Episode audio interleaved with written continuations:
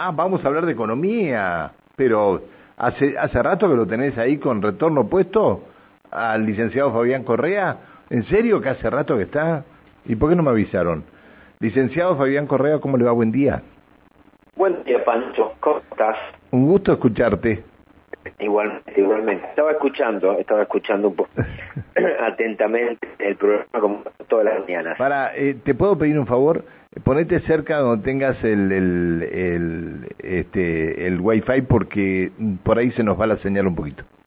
Ahí estamos Ahí. por línea telefónica. Ah, ah, Esperemos ah, que no se pierda. No, este, este es el, bueno, tenemos algún, algún pequeño problemilla, pero todo bien, todo bien. Este, a ver, bueno, ¿de qué vas a hablar hoy?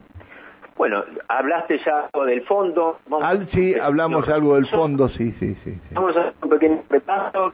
Vamos a ver qué pasa con la inflación. Y bueno, siempre hablamos de buenas noticias. Las buenas comienzan a, por lo menos la firma del plan de facilidades extendida. A ver, Permite- Fabián, Fabián, espera un minuto, espera un minuto.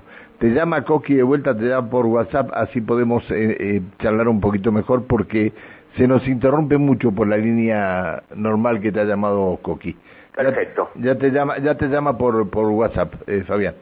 Este, el licenciado Fabián Correa es eh, responsable en el Banco Comafi aquí en la región este, y vamos a hablar de, seguramente de un tema este, que lo, lo, viene se viene manejando en, en, en todos los este, en todos los ámbitos y es el acuerdo al que se llegó en el día de de ayer con el Fondo Monetario Internacional. El Fondo Monetario Internacional aprobó el, el acuerdo este, con Argentina, pero ve algunos riesgos de incumplimiento. Eh, los títulos que aparecen en los, en los matutinos, el fondo dio luz verde al acuerdo, pero alertó por riesgo de incumplimiento. En todos los títulos de todos los matutinos aparece, aparece un título similar. Eh, a ver, Fabián, si estamos mejor ahí. Ahí estoy, yo escucho perfecto. Ah, muy bien. ¿Ve la diferencia, mi amigo? Ahí estamos. Increíble, ¿no? Claro, Increíble. Claro, claro. Este, lo que pasa es que, que el productor no vino hoy, entonces estamos con este chico que nos lee los mensajes y... Bien, bien, pobre Coqui. ¿eh? No, no, bueno, pero eh, bueno, pero que tenga un día de descanso le viene bien. Totalmente. Bueno, bueno. Este, bueno, vamos, empecemos, dale. Bueno, te- vos, hablabas de ahí de los títulos, vamos, vamos a ir por, por las buenas porque ya hablaste, este plan de facilidades extendidas le permite a Argentina, por lo menos en el corto plazo, estabilizar la macro, ¿sí? O sea, estabilizar la economía del Banco Central para poder tener dólares disponibles. Las reservas se dividen en, en dos partes, las reservas brutas, que es ese gran número que vemos ahora, llegaron a los 46 mil millones, pero como todo balance, cuando lo abrimos empezamos a ver que prácticamente esas reservas son todas prestadas y son para avalar pasivos o en cierta medida eh, eh, la política monetaria que va eh, ejerciendo el Banco Central. Entre paréntesis, lo que todos miran son las reservas netas, Esa disponibilidad que tiene el Banco Central para responder a las importaciones, ¿no? Cuando nos enojamos que no podemos viajar, que no podemos comprar, que no vienen los autos, bueno, eso tiene que ver con las reservas netas que el Banco Central necesita recuperar en forma inmediata. La primer meta que tenía el Banco Central era de un cumplimiento de incorporar 1.200 millones, ayudado un poco por este acuerdo, esa meta llega a 2.900 millones de dólares para el Banco Central, que es donde se está apuntalando este programa. Este programa no tiene reestructuraciones importantes ni en lo previsional, ¿sí? Eh, por lo cual te diría que hay un primer paso. La otra noticia que podría ser buena son los precios de la soja, que hoy estarían por encima de lo que habría que importar con el GNL. O sea, se esperan recaudar algo más de 4.600 millones por la cosecha gruesa y se espera importar por un monto de 3.500 millones. Ahora dicho esto, habrá que centrarse en el mercado interno, un mercado donde ya estamos viendo que la inflación y los precios empezaron a volar, ¿no? uno puede ver las pequeñas trampas que nos encontramos en las estanterías cuando vamos a comprar un producto. Te dicen dos productos por y prácticamente ya hay el aumento encubierto y lo que hace esa oferta es llevarte a los precios, retrotraerte a los precios prácticamente de los primeros días de marzo. ¿Sí? Algo típico de los supermercados. Bien, bien, bien. Bueno, eh, ¿vos crees que puede haber un arreglo con este por el tema precios? Mira, el, esto tiene una doble lectura, ¿no? Desde el punto de vista, algo ya lo veníamos conversando, el programa tiene metido parte de la inflación, más allá que no se quiera blanquear, para el gobierno es una manera de recaudar, una manera donde también se genera más pobreza, ¿sí? Y eh, tenemos un alto grado de pobreza, un alto grado de inflación, pero no es un modelo que esté atacando la inflación. Más allá, fíjate que íbamos a tener una guerra de precios contra la inflación en el día de ayer, pero los anuncios todavía, más que retrotraer precios, no hay nada. Por un lado, el Banco Central necesitaría también seguir subiendo la tasa, pero a medida que va subiendo la tasa corres el peligro de que la economía se enfríe, por lo cual Argentina siempre está en ese camino del, borde del abismo, ¿no? Entre subo tasas y se enfría la economía o dejo la tasa negativa, como viene siendo, y permito este tipo de, saltos en los precios. Sí, pero... Por lo eh, cual, a, ver, dormir eh, con los pesos en el cajón hoy es muy complicado porque día a día vas a perder mucho valor. No, no, está bien, pero el, no siempre tenemos podemos llegar a tener una tasa al 48%. No, pero vos, que sos un hombre, vos que sos un hombre de banco, al 48% que te paguen la tasa eh, por un plazo fijo, eh, ¿vos crees que esto se va a mantener? En algún momento va a tener que bajarse la tasa y ahí y ahí quiero ver, ¿no? Te lo digo como ciudadano común, digamos. No, no, por eso te digo, pero es muy simple proyectar la tasa con la cual ya se están pagando cuando uno mira el mercado de capitales, donde prácticamente se está volcando, para darte una idea, eh, se está saltando de lo que los bancos estaban acostumbrados a estar apalancados con las que se llaman las LELIC, las letras de liquidación del Banco Central, hoy ese flujo de fondo está pasando a las letras del Tesoro Nacional. ¿sí? están cambiando riesgo del Banco Central y pasando al riesgo del Tesoro Nacional, o sea, al riesgo soberano. Cuando uno mira que la mayor parte de la deuda y donde están yendo los pesos son a deuda indexada por ser, o sea, para cubrirse contra la inflación, si uno proyecta una inflación del 60%, como hoy se está proyectando la mayoría de las consultoras y también te lo dan los precios de los bonos argentinos, la deuda a partir del año 23 y más en un momento de, elecciones va a ser una deuda que va a pesar mucho y que va a traer muchas dificultades al país. ¿Sí? O sea, ¿cómo se está indexando la deuda en peso? Seguramente a partir del año que viene, primer trimestre, segundo trimestre del año que viene, esto que vos estás diciendo eh, va a ser un problema para Argentina. Ah, la deuda se está indexando a grandes pasos. Bien, bien. Este Voy a comentarte algo de lo que dijo el otro día un economista ante una pregunta de un compañero de trabajo. Le dijo, eh, ¿qué hago con los 100 dólares que me regaló mi suegra? Tiene una suegra bondadosa. que la cuide. claro. Este, y le dijo, guárdelos, no los venda porque dentro de poco, no mucho, este, me va a agradecer lo que le estoy diciendo. Bueno, si uno mira, y me voy un poquito, no tanto, pero me voy a dos años atrás, el dólar viene perdiendo bajo la inflación. ¿Sí? Y creo que esto ya lo hemos hablado, octubre del 2020, 195 pesos, en marzo del 2021, 140 pesos, y podríamos decir que hace 30 días o un poquito más, habíamos tocado un pico de 222 pesos. Esa fue la banda versus una inflación de los dos últimos años superior al, 100%, por lo cual tampoco fue una gran inversión, es la moneda de reserva que usamos todos los argentinos para defendernos versus el peso, pero hoy cuando uno mira el dólar también está amenazado bajo una inflación que prácticamente va a rondar los dos dígitos a fines de año. Hoy la inflación en el mundo, en Estados Unidos, es del 8%.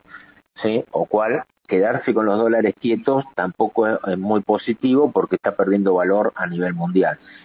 Sin duda hay que seguir invirtiendo, hay que ver en qué vamos a quedarnos. No estoy diciendo que no hay que invertir en dólares, por supuesto, en la reserva, es la moneda de reserva que usamos todos los argentinos, pero si miro la historia para atrás, ¿sí?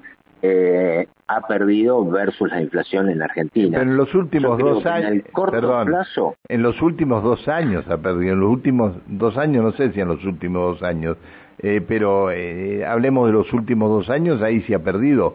Pero anteriormente, ¿cuánto hace que el dólar...? Como historia de Argentina, y siempre ha ganado. Ah, la larga ha ganado. Pero bueno, uno se centra y decir, en dos años estuve inmovilizado acá, leyendo grandes titulares de, grandes subas del dólar y cuando uno lo mira fueron más los títulos que la realidad.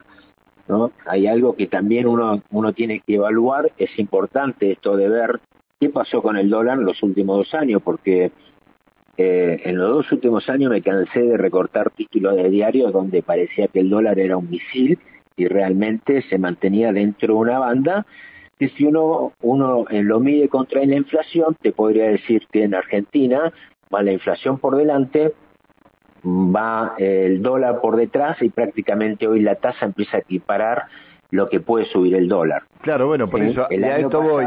No se puede mantener una tasa del 48%, no hay país que lo aguante una tasa del 48%.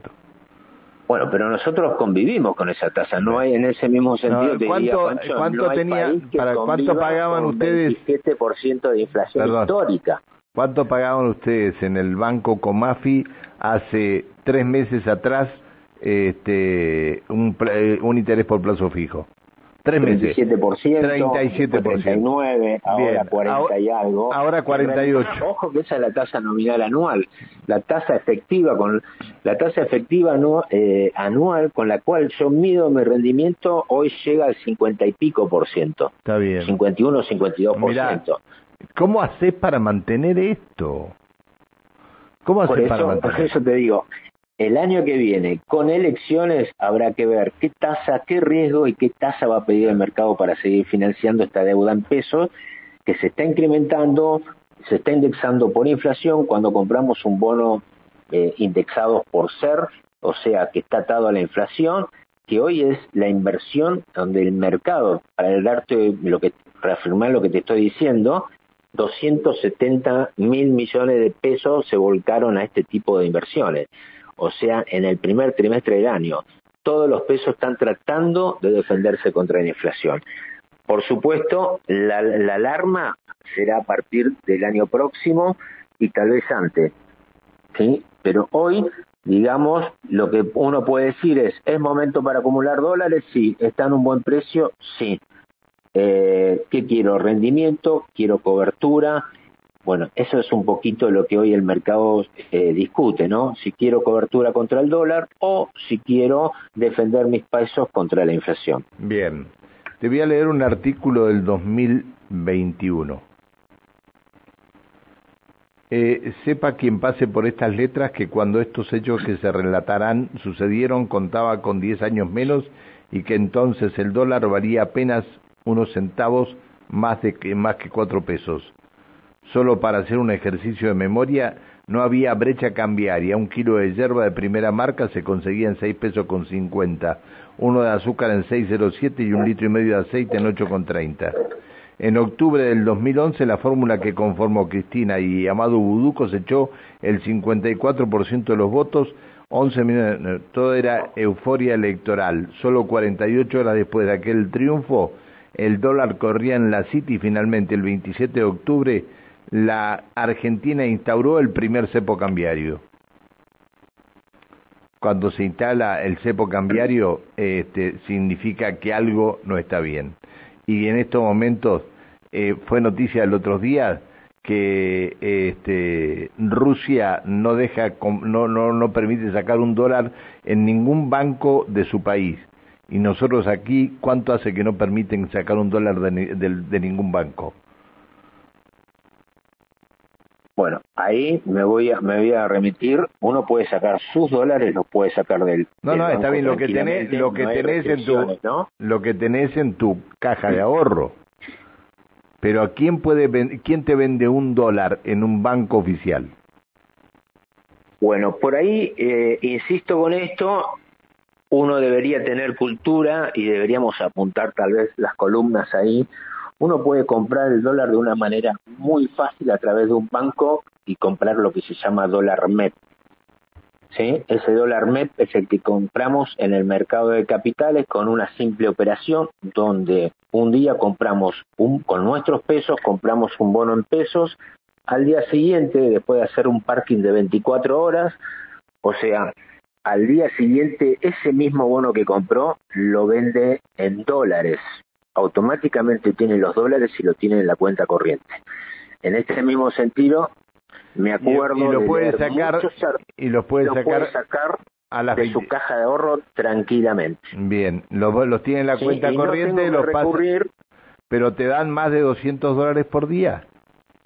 Sí, sí, sí, no tienes límite. Hasta hace un par de días había un límite de compra hasta 50 mil eh, valor nominal de un bono, que eran más o menos 17 mil dólares aproximados hace un par de semanas atrás, pero se puede comprar tranquilamente un, un dólar a través de un banco en lo que se llama dólar MEP, que es el dólar bolsa, y eso tarda 48 horas en tener los dólares en mi caja de ahorro y los puedo retirar tranquilamente. Ese dólar hoy está por debajo de los 200 y muchas veces leemos los títulos el famoso dólar puré, el ¿no? Y la verdad que los medios deberían, no es un dólar puré, es arbitraje, ¿sí? técnicamente se llama arbitraje, cuando uno opera la misma moneda en distintos mercados y donde puedo sacar una pequeña diferencia. Pero hoy los dólares se pueden comprar tranquilamente. Yo te puedo asegurar que el dólar, vos el dólar billete no lo podés comprar tranquilamente. Tenés que ir comprar el dólar, eh, comprar el dólar MET y ir a hacer operaciones todos los días. habrá que cambiar, por eso ah, bueno, pero hay que hacer un poco de cultura y por ah, ahí nos negamos. Nos negamos a decir que antes lo compraba en esta ventanilla y hoy lo tengo que comprar en esta otra ventanilla. ¿sí? Eh, los, los dólares que tienen los bancos, para entender un poquito esto cómo funciona, los dólares que tienen los bancos son los dólares que eh, la ahorrista deja en el banco por lo cual tampoco está mal que no te lo venda, porque si te estaría vendiendo los dólares son los dólares del ahorrista. ¿sí? Eh, entonces, el mercado que hoy genera dólares, ¿sí? convengamos que volvemos a este inicio, el Banco Central no tiene dólares, te informa 46 mil millones de dólares, pero las netas, esas que vos decís para que los bancos puedan vender dólares por la ventanilla, no las tiene. Por eso siempre explico Ojo que 46 mil millones de dólares no son reales, ¿sí? apuntaran un pasivo.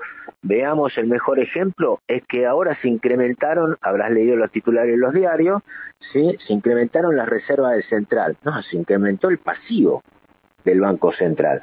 Las netas apenas hoy llegan a 1.900 millones y con 1.900 millones el Banco Central tiene que decir, che, dejo importar, dejo que la gente compre dólares, entonces, ¿cuál es la alternativa que tiene el ahorrista hoy? Es el mercado de capitales de una manera muy sencilla.